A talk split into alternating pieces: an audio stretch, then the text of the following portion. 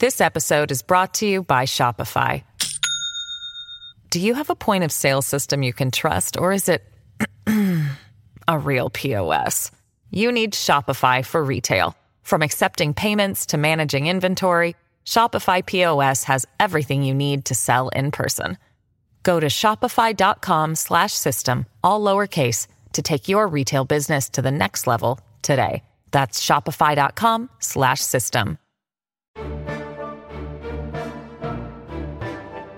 Hello, and welcome to New Books in Russian and Eurasian Studies on the New Books Network. My name is Diana Dukhanova, and I will be your host today. And today I'm speaking with Dr. Laura Dean, who is Assistant Professor of Political Science at Millikin University and Director of the Human Trafficking Research Lab, uh, about her 2020 monograph, Diffusing Human Trafficking Policy in Eurasia.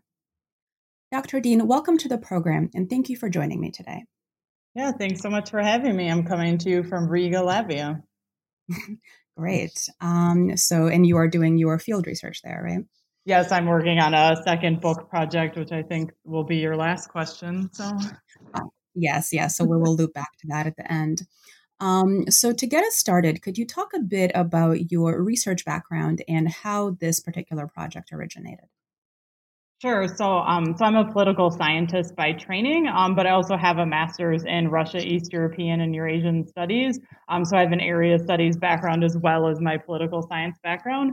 And so I kind of came to this project, you know, with my knowledge of political science, but then also a deep knowledge of the language and culture um, of the region. I've studied Russian, Latvian, um, and Ukrainian, and I've lived in all three countries and did field work in all three countries. Um, so I kind of, you know, that was my starting off point for being able to do the research. I knew I needed, you know, the language and cultural knowledge to be able to go into the field and do an immersive study. Um, and so I kind of gained those skills during my PhD and master's degree. Um, and then I went into the field for my dissertation research. Um, and so before I started my PhD, I actually worked for a year at a human trafficking shelter in Latvia. Um, and so there I witnessed firsthand kind of the, you know, human trafficking policy failures, the hoops that many victims had to jump through to get to the services that they needed. And so that was kind of back in the back of my mind when I started my PhD. And I kind of always knew that I would want to write my dissertation on some aspect of human trafficking policy. Um, so, so yeah, so that's how I came to the topic. Um, Russia's the most widely studied country in Eurasia and pretty much almost every facet of our region. Um, so I decided to focus my study initially on Ukraine um, because they were the first country in the region to criminalize human trafficking and adopt. Um, they adopted landmark human trafficking legislation in 2011. And so I was sitting there in 2011, 2012, thinking I could go to Russia. Russia's you know been covered before, so I'll go to Ukraine instead. Um, and thankfully, I was able to get funding from the Rotary Foundation. And so I went to Ukraine for a year, and then I supplemented that trip with uh, trips to Latvia and Russia um, because I realized that you know Ukraine had great policy on it, but I also wanted kind of this comparative study to look at countries that didn't have great policy and then countries that were kind of middle of the road. So I began my study trying to compare Latvia and Ukraine, and then I ended up expanding to Russia because um, Russia has a very limited human trafficking policy, and so it makes it kind of like I have a really a country with a really great human trafficking policy, Ukraine, one that's middle of the road, which is Latvia, and then one with the worst policy in the region, um, which is Russia. So, so that's how I came to my study and kind of framed the cases that I chose. Um, a lot of it was based on language, and a lot of it is also based on funding. So, where I could get funding to do the research that I needed to do. Uh, and what was your research process like? Um, so I did research on the ground. So I did interviews with anti-trafficking stakeholders. Um, so I interviewed people who work at NGOs. I interviewed members of parliament. I interviewed people in the different ministries that actually um, advocate for and implement human trafficking policy. Um, I also did participant observation. I went to lots of trainings around um, all three countries, actually, kind of looking at how they're training and how they're implementing uh, different aspects of the human trafficking legislation. And then I did archival research um, at different government archives and NGOs. So I kind of did a lot um, in the 15 months that I was in the field. Um, and yeah, so I mean, uh, so that's kind of the research process. And I did a most similar small N case study, which is basically looking at Ukraine, Latvia, and Russia and comparing um, the similarities in those countries to try to find out why um, certain countries had you know better human trafficking policies than others. Mm-hmm. Uh, now, for our listeners, um, let's define some of these terms, um, starting with human trafficking. How do we define that? Sure. So, so human trafficking is a form of gender-based violence um, in which a commercial sex act, organ removal, or labor bondage is induced by force, fraud, and coercion. And those aspects of force, fraud, and coercion are really important because that's where we differentiate human trafficking um, from you know issues of prostitution, issues of migration. It's that force, fraud, and coercion. And so we see a lot of people really conflating human trafficking with prostitution, or really conflating migration with human trafficking as well. But human trafficking mm-hmm. has to have that aspect of force, fraud, and coercion. Um, so in every country of Eurasia, all 15 countries, it's defined differently, but they all kind of build off the UN protocol to prevent, suppress, and punish trafficking of persons it's uh, the name of it is UN Protocol to Prevent, Suppress, and Punish Trafficking in Persons, especially women and children. Um, it was adopted in 2000 in the city of Palermo, Italy. So we call it uh, instead of naming that entire very long United Nations name, uh, we call it the Palermo Protocol, kind of shorthand. Mm-hmm. So. So yeah, so that was adopted in 2000, and that really kind of sets the tone. So there's a really, really long definition that goes along with the really long title of the law. Um, but basically, it comes down to the fact that it's um, sex trafficking, organ trafficking, labor trafficking that's induced by force, fraud, or coercion. Mm-hmm. Uh, now, the, human trafficking is a pretty misunderstood term, right? Um, as you mentioned, and Eurasia is another one, right? So, how do we define Eurasia?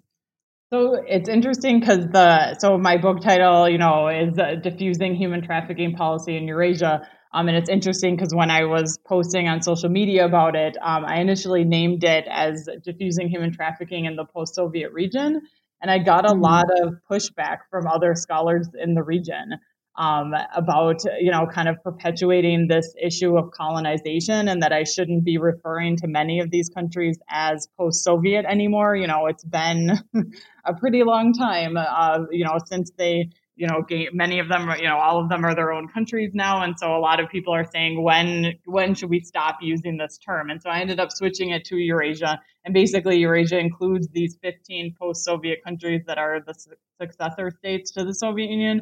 In eastern europe the caucasus and central asia. So i don't include the satellite states so it's really the baltics and then ukraine you know belarus moldova um, so those are kind of the countries in Eastern Europe, and then all of the Caucasus, Central Asia, and of course Russia.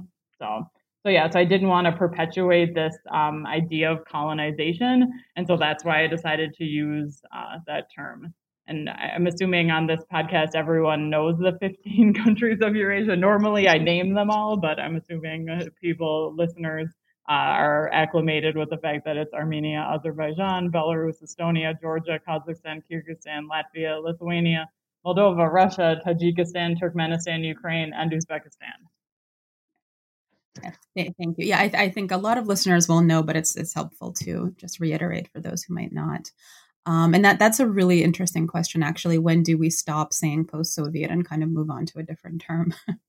Yeah, and it was most um, controversial for scholars in the Baltic states. So when I mm-hmm. actually when I talked to people in the Baltic states, like I just gave a talk um, in um, March in Lithuania, and they were saying, "Well, we don't, you know, we don't look east; we only look west." And so it's interesting how this terminology in our region is important, but it's also very controversial. So people in the Baltics are asking me, "Why did you include Eurasia?"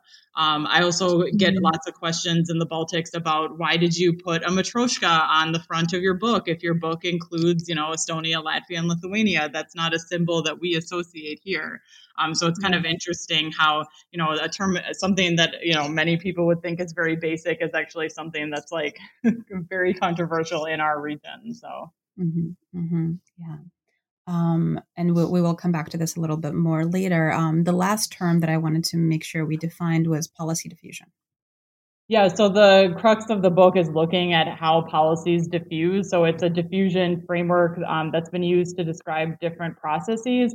So it's been used to describe different norms transfers across countries. So how norms transfer from one country to another. Um, sometimes this is related to different aspects of war and conflict.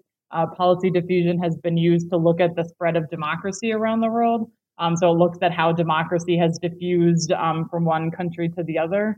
Um, but it's also used in public policy to describe why and how states adopt new policies. And so that's what I really focused on um, in my study. I wanted to look at why countries adopted, why we see some countries adopting really great human trafficking policy and others adopting, you know, not very encompassing human trafficking policy. So I'm looking at specifically why and how human trafficking policies have transferred or diffused from the international to the national level. And if um, they are diffused, then can we actually see them transfer to the local level and be effectively implemented and have effective policy mechanisms to actually work? Because it's one thing to adopt a policy, but it's by far another to actually implement it and have that policy be effective.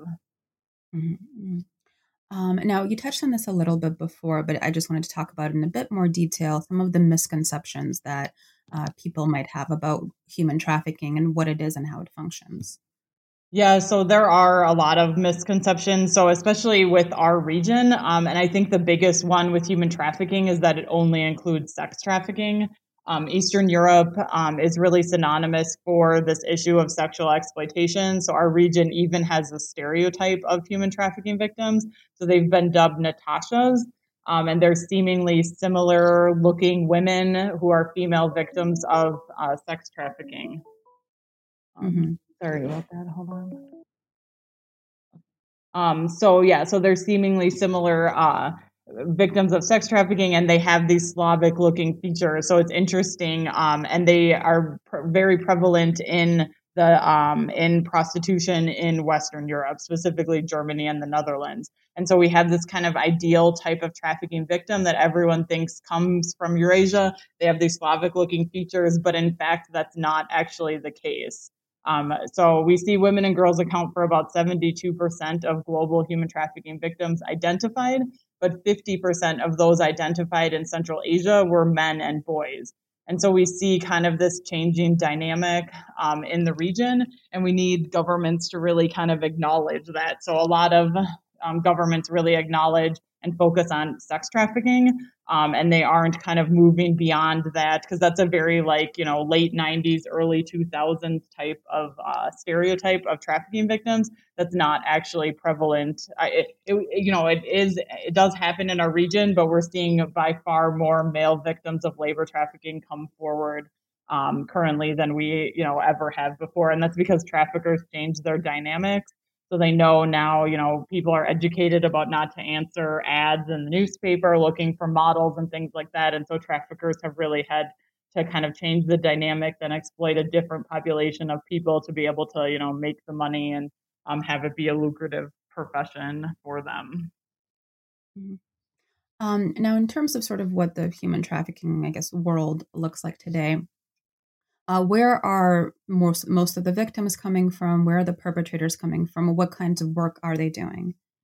So, I mean, so human, you know, human trafficking victims can look like anyone. That's also a big stereotype. Everyone thinks they're young women. I mean, so in shelters that I've worked in and worked with, you know, we've had people who are 65, 70 years old, uh, you know, being exploited. And so there isn't just one type of victim. It's something that could happen to anyone. Um, and so, so assessments of the scope of human trafficking in Eurasia vary. So, um, the Migration Research Center estimates that um, about 1 million people are trafficked within Russia every single year. But then the Global Slavery Index estimates that 1.6 million people are currently enslaved in Eurasia. And so, estimates, because this is a crime that's really underneath the surface and very difficult um, to locate, very difficult to find victims, these estimates, you know, are just estimates. We might never be able to know the true magnitude of the crime. Um, so that's kind of, you know, the regional estimates. And then um, when we're looking at different aspects of trafficking, so we see sex trafficking, labor trafficking, organ trafficking,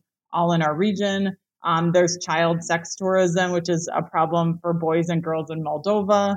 Um, we see state run orphanages and foster homes being implicated throughout the region. Um, there's lots of forced begging. So I think almost anyone who's lived in the region has seen children at train stations begging for food. Um, some of those are actually trafficking rings where the um, kids are forced, many times they're drugged um, to you know beg uh, for money, beg for food, and things like that, and that money goes to a pimp type of person. Um, so so yeah, so that's actually that is a very regional type of trafficking from our region.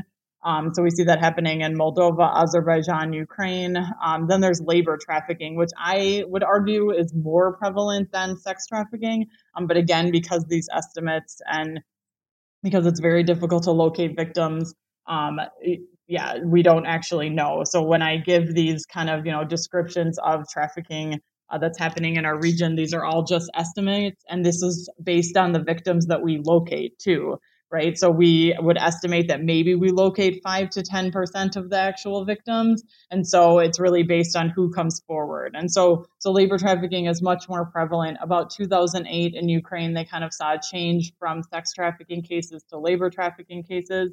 Um, and so we're seeing lots of forced labor cases in factories, in construction. Um, I had an interview subject in Moscow that told me that the city of Moscow was built on the backs of slaves because everywhere you go in Moscow, you know, things are being built, things are under construction, and they are arguing that a vast majority of labor cases are from the construction industry. Um, so yeah, construction. So the Winter Olympics, um, we saw a lot of.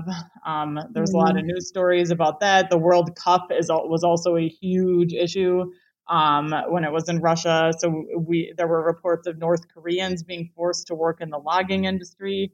Um, also, the internally displaced people and the displaced people as a result of the conflicts, most notably the conflict in eastern Ukraine, um, kind of those protracted conflicts also produce victims. So we have like a lot of things going on in our region, a lot of political dynamics that really make it a, a ripe region for human, for lack of a better word, um, mm-hmm. a, a ripe region really for human trafficking. And so those are kind of you know the overarching things. Estimates are difficult to come by.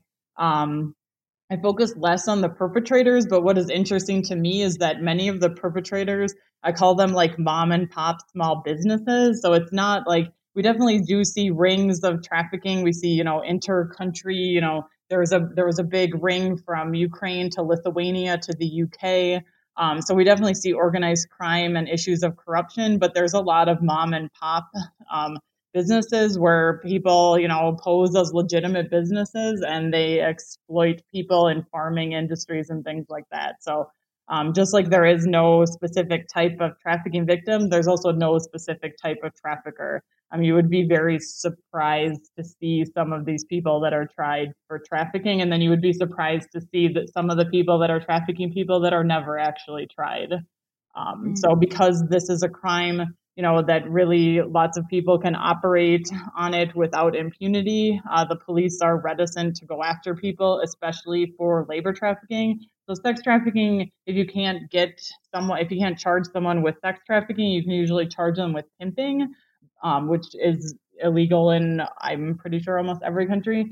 And so, um, if so, but labor trafficking doesn't have that type of sub statute, and so it's very difficult to um, to bring perpetrators to justice in our region. You know, in the United States, basically every country in the world is not great at bringing these perpetrators to justice. So, like, we assume that you know we see five to maybe ten percent of the victims. Um, we would estimate that it's maybe one percent of the traffickers that are actually just charged, even, and many of the people that are charged are never actually brought to trial. Mm-hmm. So that makes your your job quite difficult, I would think, because it's so hard to quantify how, where it's going on, how much is happening, right? Yeah, I mean that's what I got to my final chapter in writing this book, and I was like, you know, basically a book looking at how policies are adopted on trafficking, how they actually work, and then I was sitting there thinking like, what makes an effective human trafficking policy? That's actually very difficult to discuss because almost all of mm-hmm. the policy options that we've had so far don't actually work. So, um, so yeah, so we're still looking for it. But yeah, I mean, that's why it's very difficult to, you know, research, un, you know, crimes that are underneath the surface that people don't want to talk about. Um, and it's even more difficult when you have governments that are really reticent to do anything about it, and many of them just ignore that it's a problem. Mm-hmm. Um, now you mentioned um, some of the kind of gender dynamics at play here. For example, people assuming that human trafficking equals uh, sex trafficking. But how do gender inequalities um, in these Eurasian societies impact policy around human trafficking and attitudes around it? Yeah, so the patriarchal norms and you know the, in the Eurasian region make women much more vulnerable to trafficking. Um, gender-based violence is a huge issue in this region, um, and so and it contributes to victims' vulnerability. Um, about 75% of trafficking victims in Moldova were also victims of abuse or domestic violence, and so we see overlapping, um, you know, uh, uh, um, techniques overlapping kind of statistics on this. So if someone's a victim of domestic violence, that makes them more likely to become a human trafficking victim because they're wanting to get out of the situation that they're in. Um, and so we kind of see a perpetuation of gender-based violence in this region. Um, gender inequality is also one of the huge impetuses and push factors for human trafficking. So we see gender inequality, you know, labor migration, corruption, inefficient law enforcement, um, all of those things, the stigmatization of victims. So many people, I can't tell you how many people I talked to um, in my interviews that told me, well, these women aren't victims, they're just prostitutes. Um, so there's a huge stigma of victims. People do not want to come forward. Um, people, there's a victims uh, assistance that you can get. Many people are reticent to do that because then the government knows that they're a victim. Um, and so these gender inequalities are, I think, play a large part in uh, human trafficking issues in Eurasia. Um, they also, so Buckley argues that human trafficking is more prolif- prolific in countries where the demand for prostitutes is high and where Slavic women are prized as exotic and beautiful. And so we kind of see an othering of women from this region um, with issues of sex trafficking. Um, so yeah, so gender inequalities and this idea of othering victims and really kind of, you know, seeing women from this region as being exotic and interesting is one of the, those are some of the huge drivers, um, you know, pushing people to, you know, uh, to into trafficking situations. Um, now, what does the body of scholarship on human trafficking in Eurasia look like? Where does where is your study situated? So there's a lot of research. I mean, there's uh, many wonderful organizations that do amazing work on this. So the International Organization for Migration is one of them. They're one of the leaders in the world um, for human trafficking research.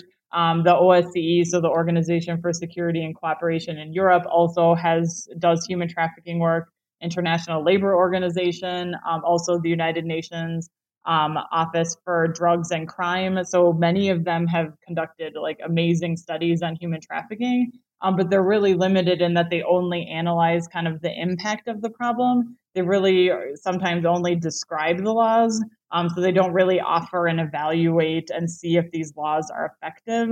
Um, and then many of the studies that we see are not cross national. So there's great research on Russia. Russia is the most researched country in our region on human trafficking. There's wonderful research on Russia. Um, there's great research on Moldova as well, but a lot of those are really limited in their case studies. And so my study, you know, looks at the region as a whole. I do, you know, three different cases, look, you know, looking more in depthly at three different cases, but then I also do quantitative um, analysis on all 15 countries in the region. So, um, so yeah, so my I hope my book is kind of building on the amazing research that has been done by many scholars, both you know in North America and the UK, and both in our region um, on this issue. And then I'm hoping to kind of expand that, you know, to looking at the region as a whole and kind of the different dynamics that um, that are at play when countries decide they want to adopt human trafficking policy, and also things that are at play when they want to decide that they actually want to implement it. Um, what are some of the kinds of work that the United Nations does, um, in addition to the studies that you mentioned, uh, to fight human trafficking? Um, so yeah, so the United Nations was really at the forefront. So um, the Palermo Protocol that I talked about kind of set the stage for um, human trafficking policy around the world, and a lot of people attribute that as the impetus for human trafficking policy. So once you know, basically, they the United Nations adopted that policy, people signed on to it, and then they had to ratify it. Um, and a lot of the mechanisms talk about how uh, the countries must criminalize human trafficking. They must work on initiatives to rehabilitate victims. They have to do awareness campaigns and things like that. And so it really kind of laid the international groundwork for it. Um, but again, countries can sign on to it, they can ratify it, and then they can choose to do nothing else. And so I think it takes a bit more than just the United Nations protocol on this issue to actually get countries um, to adopt it. Because if it was just the United Nations making countries adopt this, then we would see uniform policy throughout the world. We would see, you know, a kind of a better baseline for trafficking policy around the world. And that's not what we see in Eurasia. We see huge variation um, between the countries. Uh, and so, so yeah, so the United Nations kind of started the process, but then to actually get policies adopted in, uh, in, you know, on the national level in those countries, we actually need people on the ground in those countries pushing and working to try to get the policies adopted and implemented. Uh, now, in addition to um, some of the quantifying uh, problems, figuring out uh, who is being trafficked um, and where it's happening, what are some of the other factors that make it so difficult in these countries to craft effective anti trafficking policy? Um, I think the biggest thing is to get governments to realize that it's an issue. Um, many times they think other policy areas cover it. They think um, when I was in Russia, a lot of people told me, you know, the government has bigger things to worry about than human trafficking. They have to worry about issues of terrorism. They have to worry about drug trafficking and things like that. And so getting attention actually on this uh, topic is rather difficult. Also, when you have, you know, different societies that are very prone to victim blaming, and I want to say in America we do this too. Um, but when mm-hmm. people are blaming the victim and saying it's their fault, that makes people less likely to want to adopt effective policies. Because if you're saying, well, it's their fault, then the government doesn't have anything to do with it because it's the person's personal choice.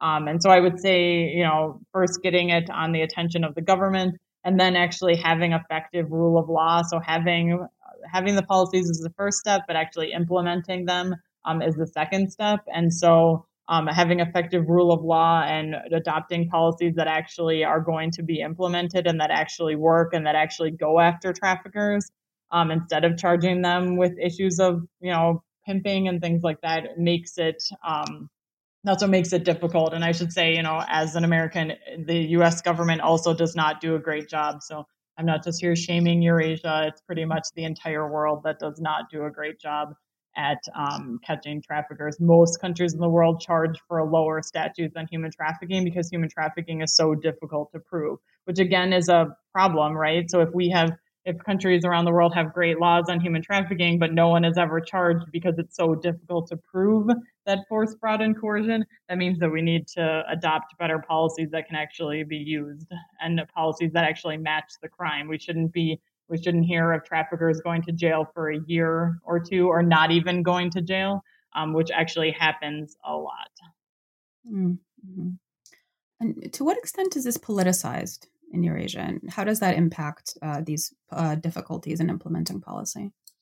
So, I mean, so the so the United States government, this is a issue that the United States government has kind of taken on themselves. Um, in, uh, when the Palermo Protocol was adopted, uh, the United States adopted their own policy on human trafficking that basically said that they were going to start and issue a trafficking in persons report. And so it's a report where the U.S. government grades countries around the world um, on human trafficking policy. And so, if you can imagine, as a professor, how controversial grades are in our in academia, um, if one country is grading every single other country in the world, um, and then, of course, you know, in the U.S., we grade countries we like better than countries we don't like. Um, that can be, very, I'm sure professors don't do that, but um, that can be something that's very politicized, right? And so the United States has kind of used this shaming technique within the trafficking in persons report to downgrade countries. And that in turn has resulted in a lot of pushback. So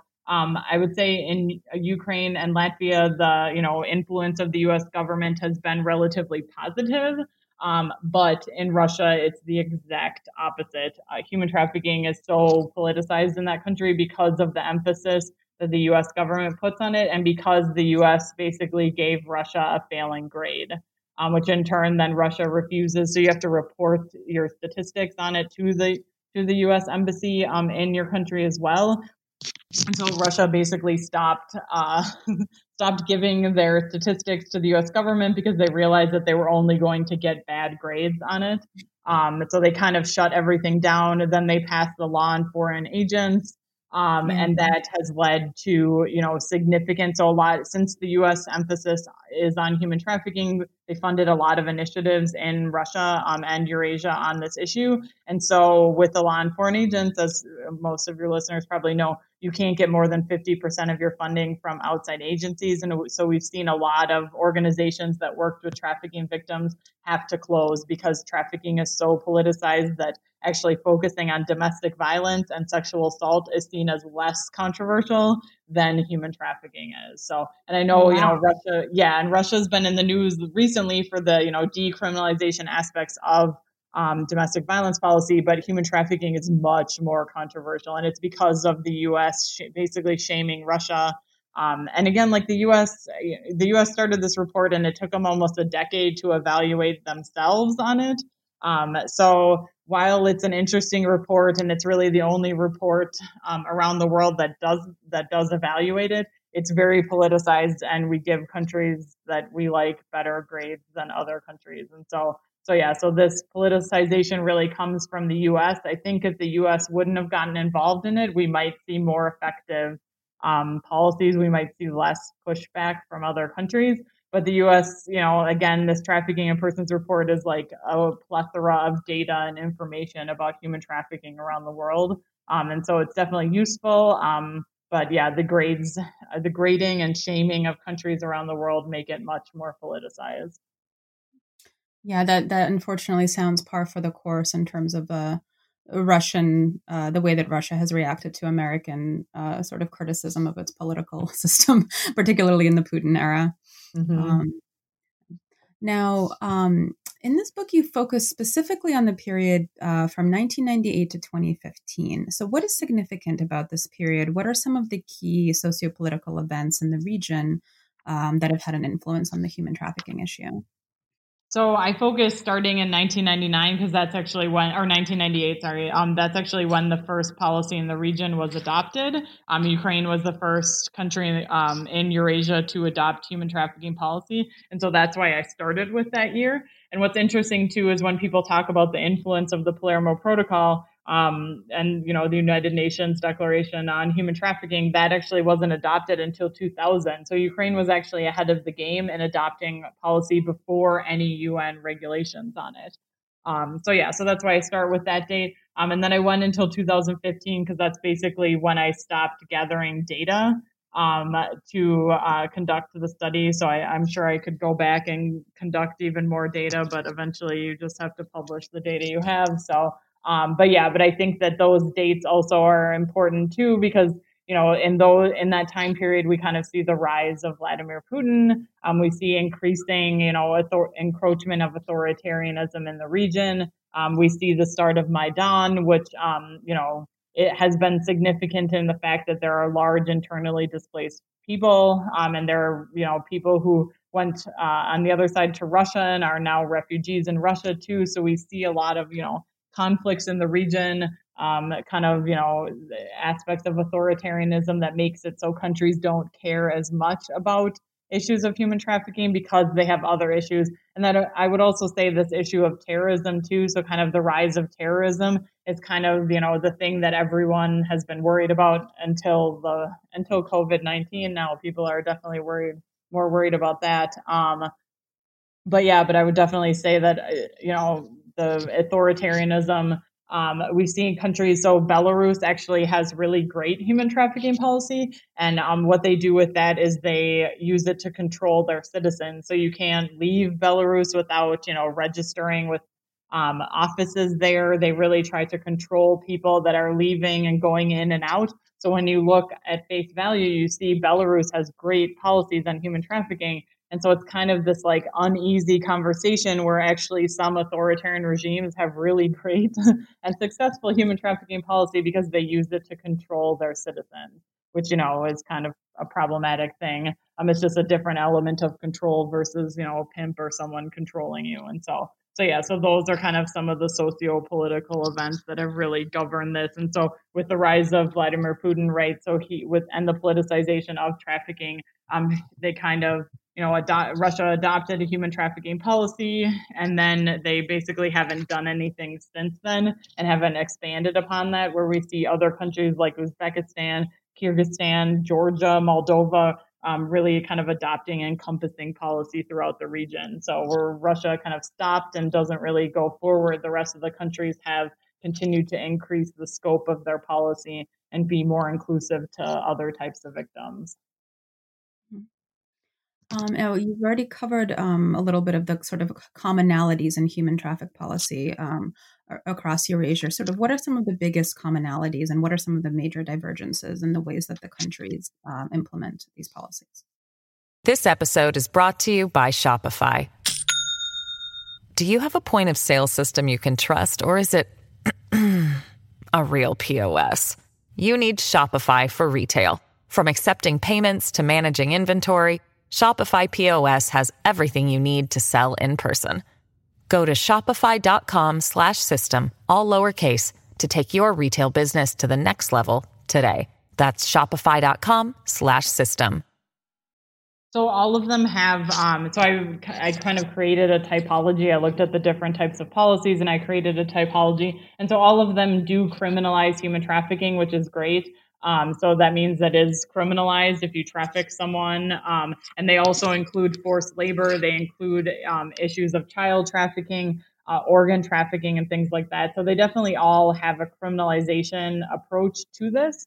Um, but the interesting thing about trafficking policy is criminalizing it is the cheapest, right? Because basically, when you criminalize a policy, um, you know, you give it to the police and say, now you can, we'll train you on how to identify trafficking um, situations, and then you have to charge these people with the criminal statutes.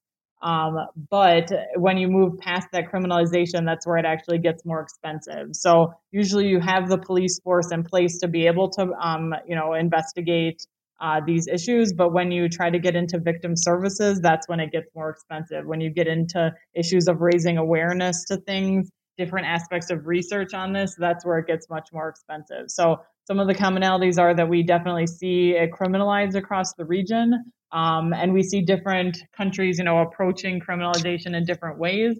Um, but that's kind of where many of the commonalities stop because, again, you know, they're all their own separate country. And so they have different approaches um, and different dynamic human trafficking dynamics within them.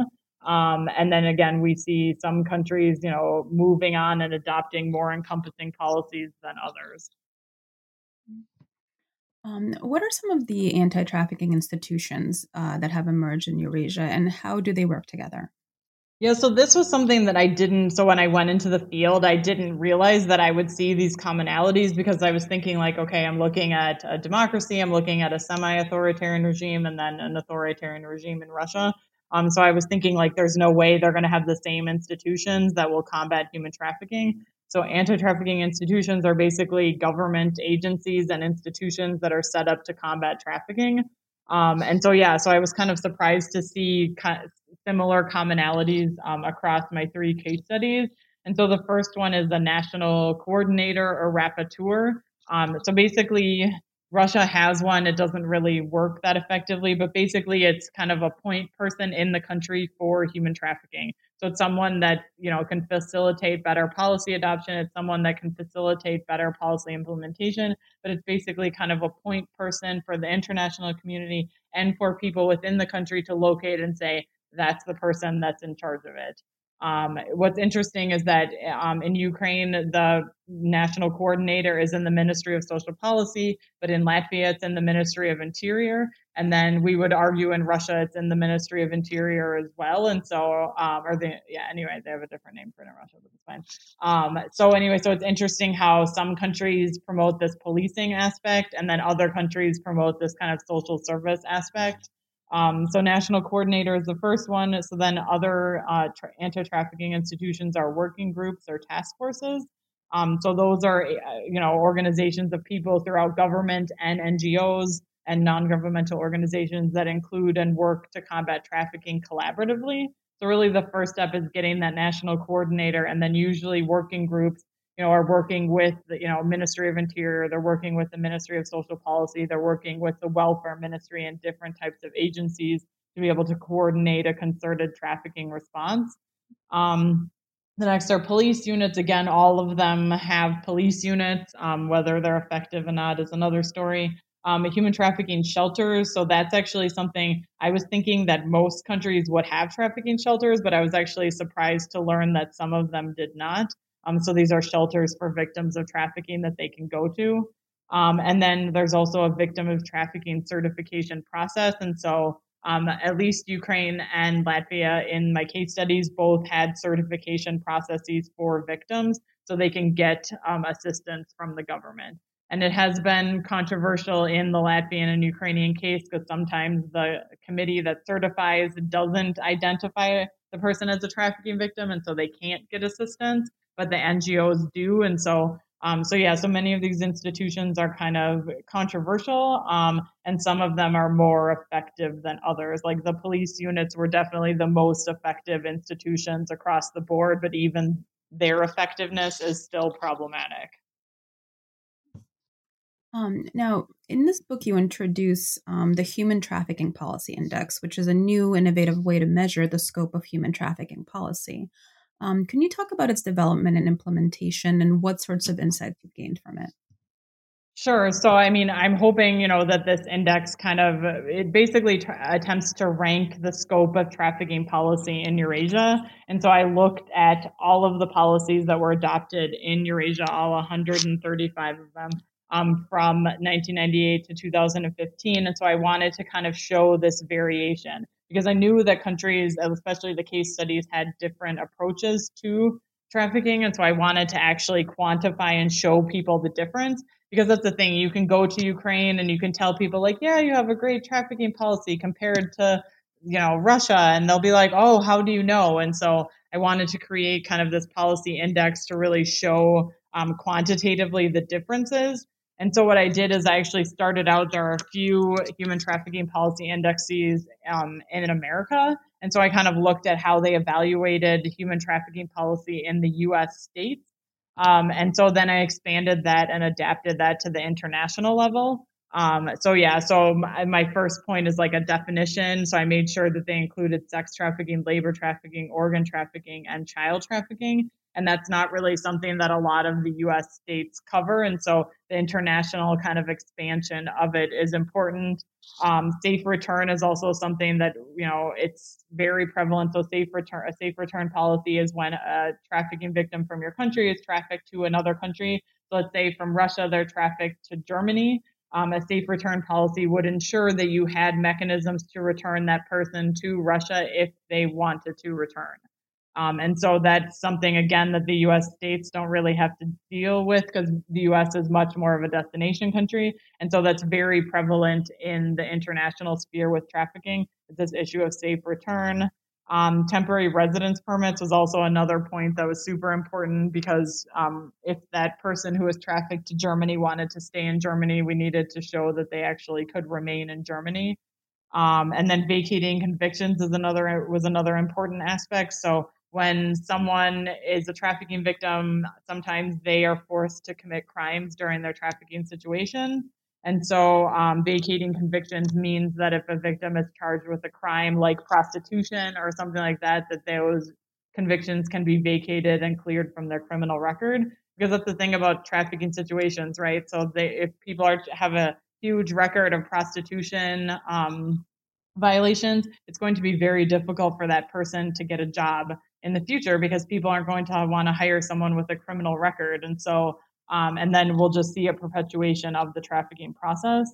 And so that's why it's important to kind of look at what the variables are for the most encompassing policy. And so basically, when I came up with this index, I wanted to determine what constituted an encompassing human trafficking policy. And so that's where all 15 points come from. And it kind of builds off this um, what the United States has done and really kind of adapts it to an international um, level. So, and then I rank all the countries and I do it every single year, um, which is interesting. And I would love to see this index um, be able to be adapted and evaluated in every single country of the world. That would be great. I would love to also expand it to see if we can, because that's the thing, just having a hotline in policy doesn't necessarily mean that you have a human trafficking hotline in reality. And so I would love to see if I can take the index and actually measure implementation with it as well um, someday in the future.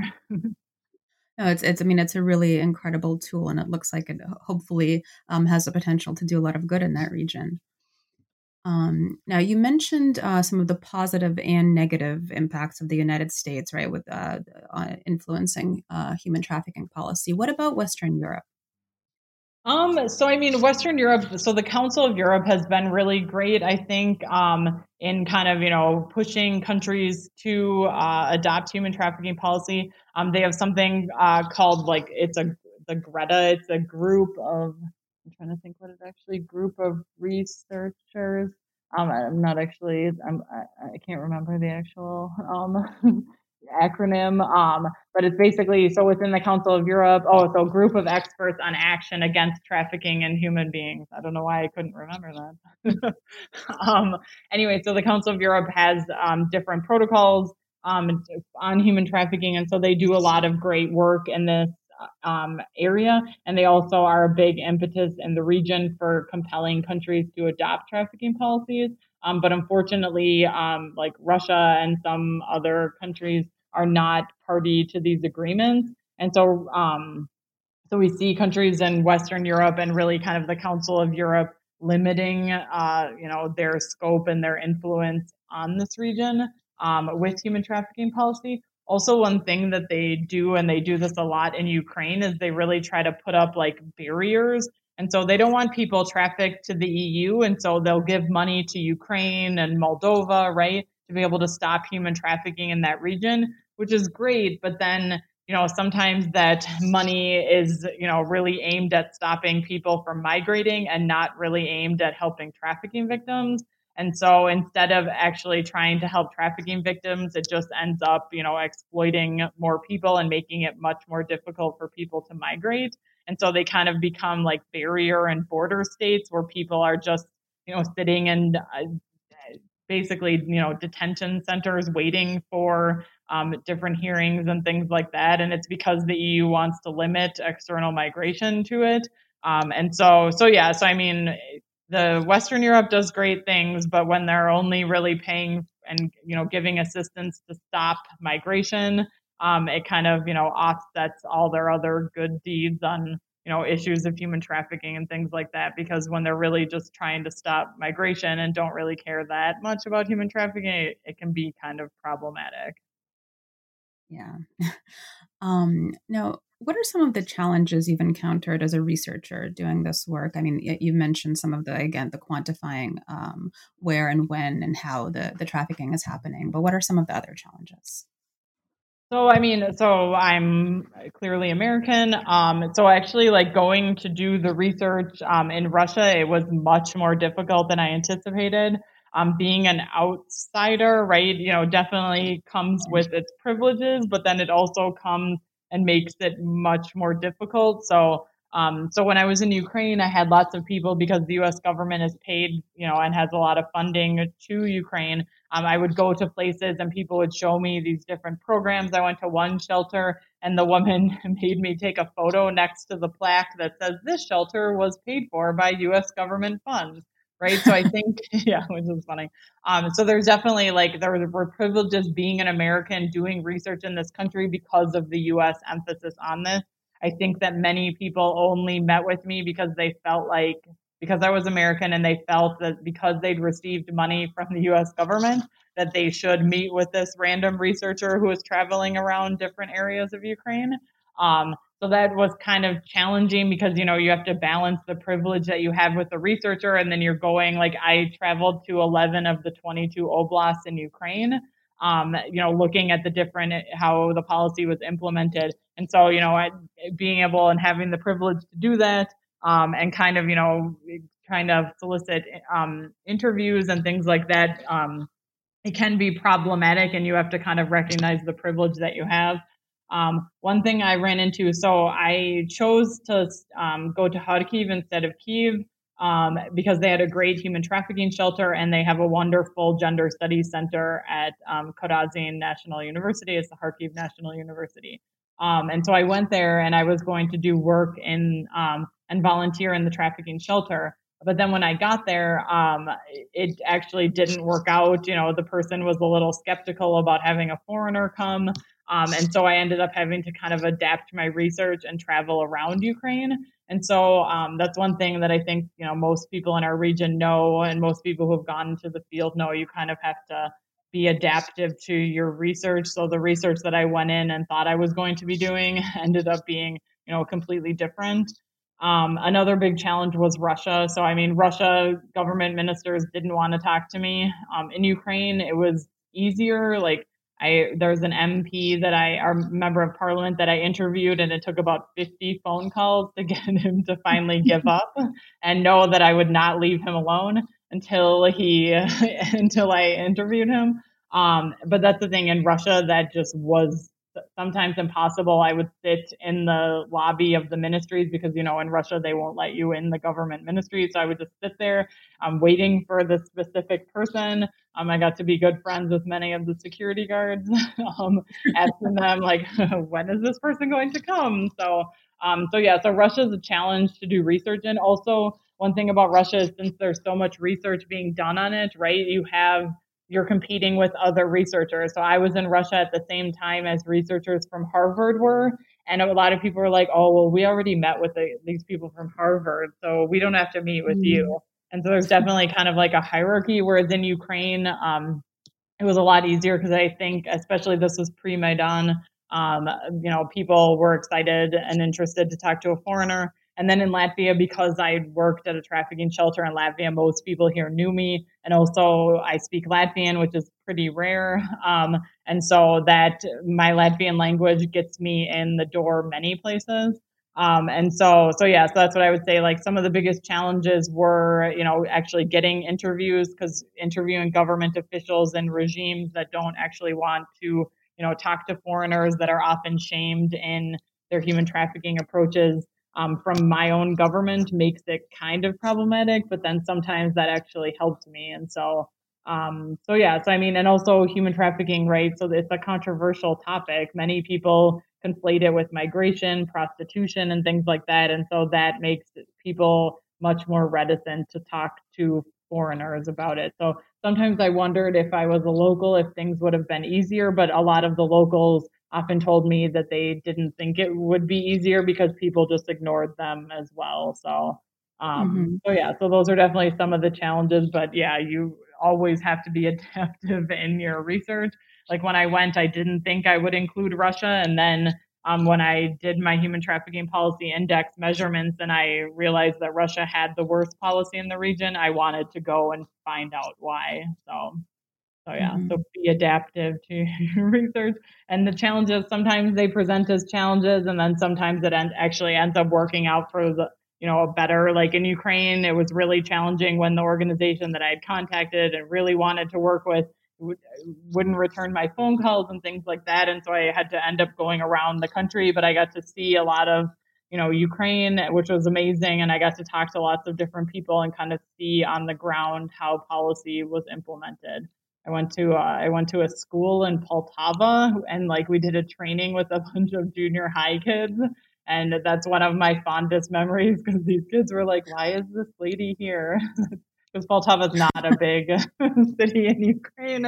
Um anyway and so they were like thought it was amazing that some foreign woman was there at their school and like it was pretty interesting because in Ukraine they have um, they do education, you know, with kids in schools on human trafficking. And so it was really cool to, you know, I knew that in the policy that they had that, but it was cool to see how it was actually implemented by, a, you know, a wonderful NGO on the ground and actually see it being implemented in the schools and see the kids learning um, and doing like fun exercises where they got around and like they did like a human trafficking trial and everything so it was very like innovative and like the kids were up and walking around and talking and everything. It wasn't it wasn't what i have experienced myself as a student here where i just get talked to. It was much more like innovative and exciting and the kids yeah i think enjoyed learning about issues of human trafficking so.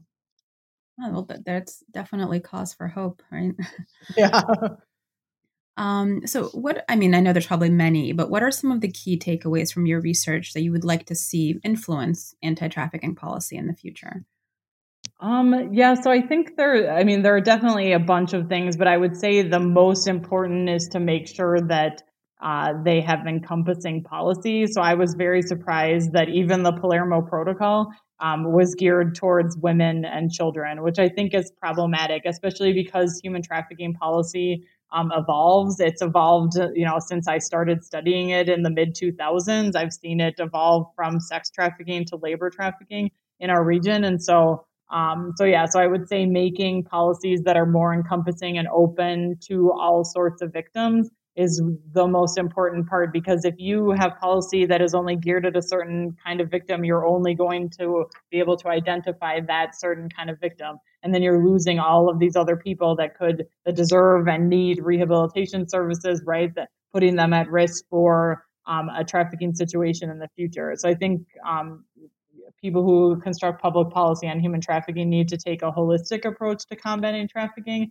and also with offering rehabilitation. In our region, still, there are many countries that do not have trafficking shelters for male victims, which I think is really heartbreaking, especially since we're seeing, you know, an increase. Um, the vast majority of victims in our region are now male victims of labor trafficking and that and their needs are very very different than um, female victims of sex trafficking but there's nowhere for them to go and so again that puts them at risk to another trafficking situation and to be re-trafficked in the future um, another thing I would say is they uh, the policies need to go beyond criminalization statutes. So every single country criminalized human trafficking, but many of them stopped there. Um, we need national programs or national laws to be able to um, have you know awareness campaigns to be able to do research um, and on different aspects of human trafficking. And so we shouldn't just focus on this policing aspect of trafficking. We need again like a holistic pro- approach, not just criminalizing trafficking, but also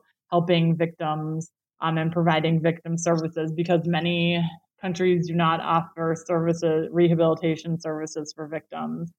Um, so let's see what else. So I would say um, human trafficking institutions. Again, I talked about this focus on police um, and a little bit of social services. So I think police and social services both need to be trained um, to identify different trafficking victims. There are some shelters that only work with female victims. And so, um, so yeah, so, and they're only trained to identify female victims. And so what happens if a male victim of forced labor or a male victim of sex trafficking um, comes, you know, comes back home or uh, comes to their shelter and actually needs help. So, um, so yeah, so providing kind of nuanced um, and more inclusive services for not only men but also children too. I was actually surprised that very few had shelters and places where children can go. Many times they put them in orphanages. So if you can imagine being a child that is trafficked and then you're you know finally freed from your exploitation exploitative situation and then they put you in an orphanage. Like that just doesn't sound like the most re you know the best environment for rehabilitation services especially because we see people trafficking you know individuals from orphanages. So again putting them at risk for trafficking. So we really need to kind of stop this cycle of trafficking and it's you know issues of poverty issues of abuse that really lead um, people, you know, to an exploitative situation. And so if we're able to stop and get a handle on those, um, which again, like asking governments to solve, uh, you know, the issue of poverty is very complex um, when they feel that they have more important issues to worry about. Um, let's see. Yeah. So then again, like I would also say this like gender order in Eurasia it produces a gender division of labor where governments prioritize this criminalization over a victim centered approach.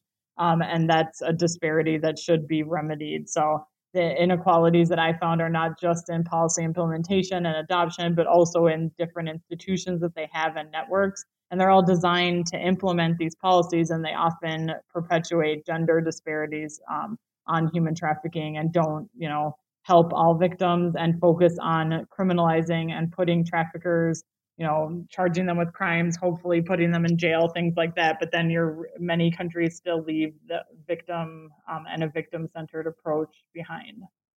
Hmm. uh, now to wrap up uh, could you share what you're currently working on? Um, you mentioned at the beginning that you're in latvia now working on a different project Yeah, so I'm in Latvia. Um, I didn't, you know, I came here before the virus uh, started, and so um, I and I decided to stay. So I was here on a Fulbright grant um, to research uh, gender issues in the Latvian Parliament.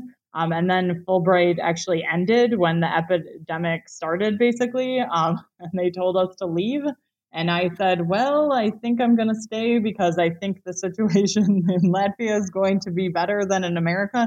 Keeping in mind that, like, I would go into Parliament, so Parliament meets every single Thursday here in Latvia. Um, and I'm, I was in Parliament every single Thursday, so I could see the government working on these issues. Um, and so, kind of with that knowledge, I decided to stay here in Latvia. And um, I'm glad that I've been vindicated, and uh, I think I made the right choice. Um, we have very we have a, a, little over a thousand cases and 25 deaths, um, which is still tragic in a country of two million people. Um, but I think the government here has done an amazing job um, with the issue. So. Um, so yeah, so I'm here doing research um, on gender dynamics in Parliament. So I'm interviewing female members of Parliament to learn kind of if having more women in Parliament makes a difference for gender policymaking. Um, so in 2018, Latvia almost doubled its its representation of women in parliament um, to 30%, and so they're the fourth. Um, they're ranked fourth in the region behind North Macedonia, Kosovo, and Belarus. Um, but they're actually the highest country in the region without gender quotas. So the Latvian population, had, you know, decided to vote in 30% women all on their own um, which is pretty amazing. So I'm kind of looking at and analyzing different issues with that. I'm looking at violence against women in politics um, and doing, you know, interviews with MPs to talk to them about different types of issues with gender policy making. So, so yeah. Thank you very much. Um, so today I have been speaking with Dr. Uh, Laura Dean of Millikin University about her 2020 monograph, Diffusing Human Trafficking Policy in Eurasia, and that is now available from Bristol University Press. Thank you for listening, and Dr. Dean, thank you again for joining me. Thanks for having me.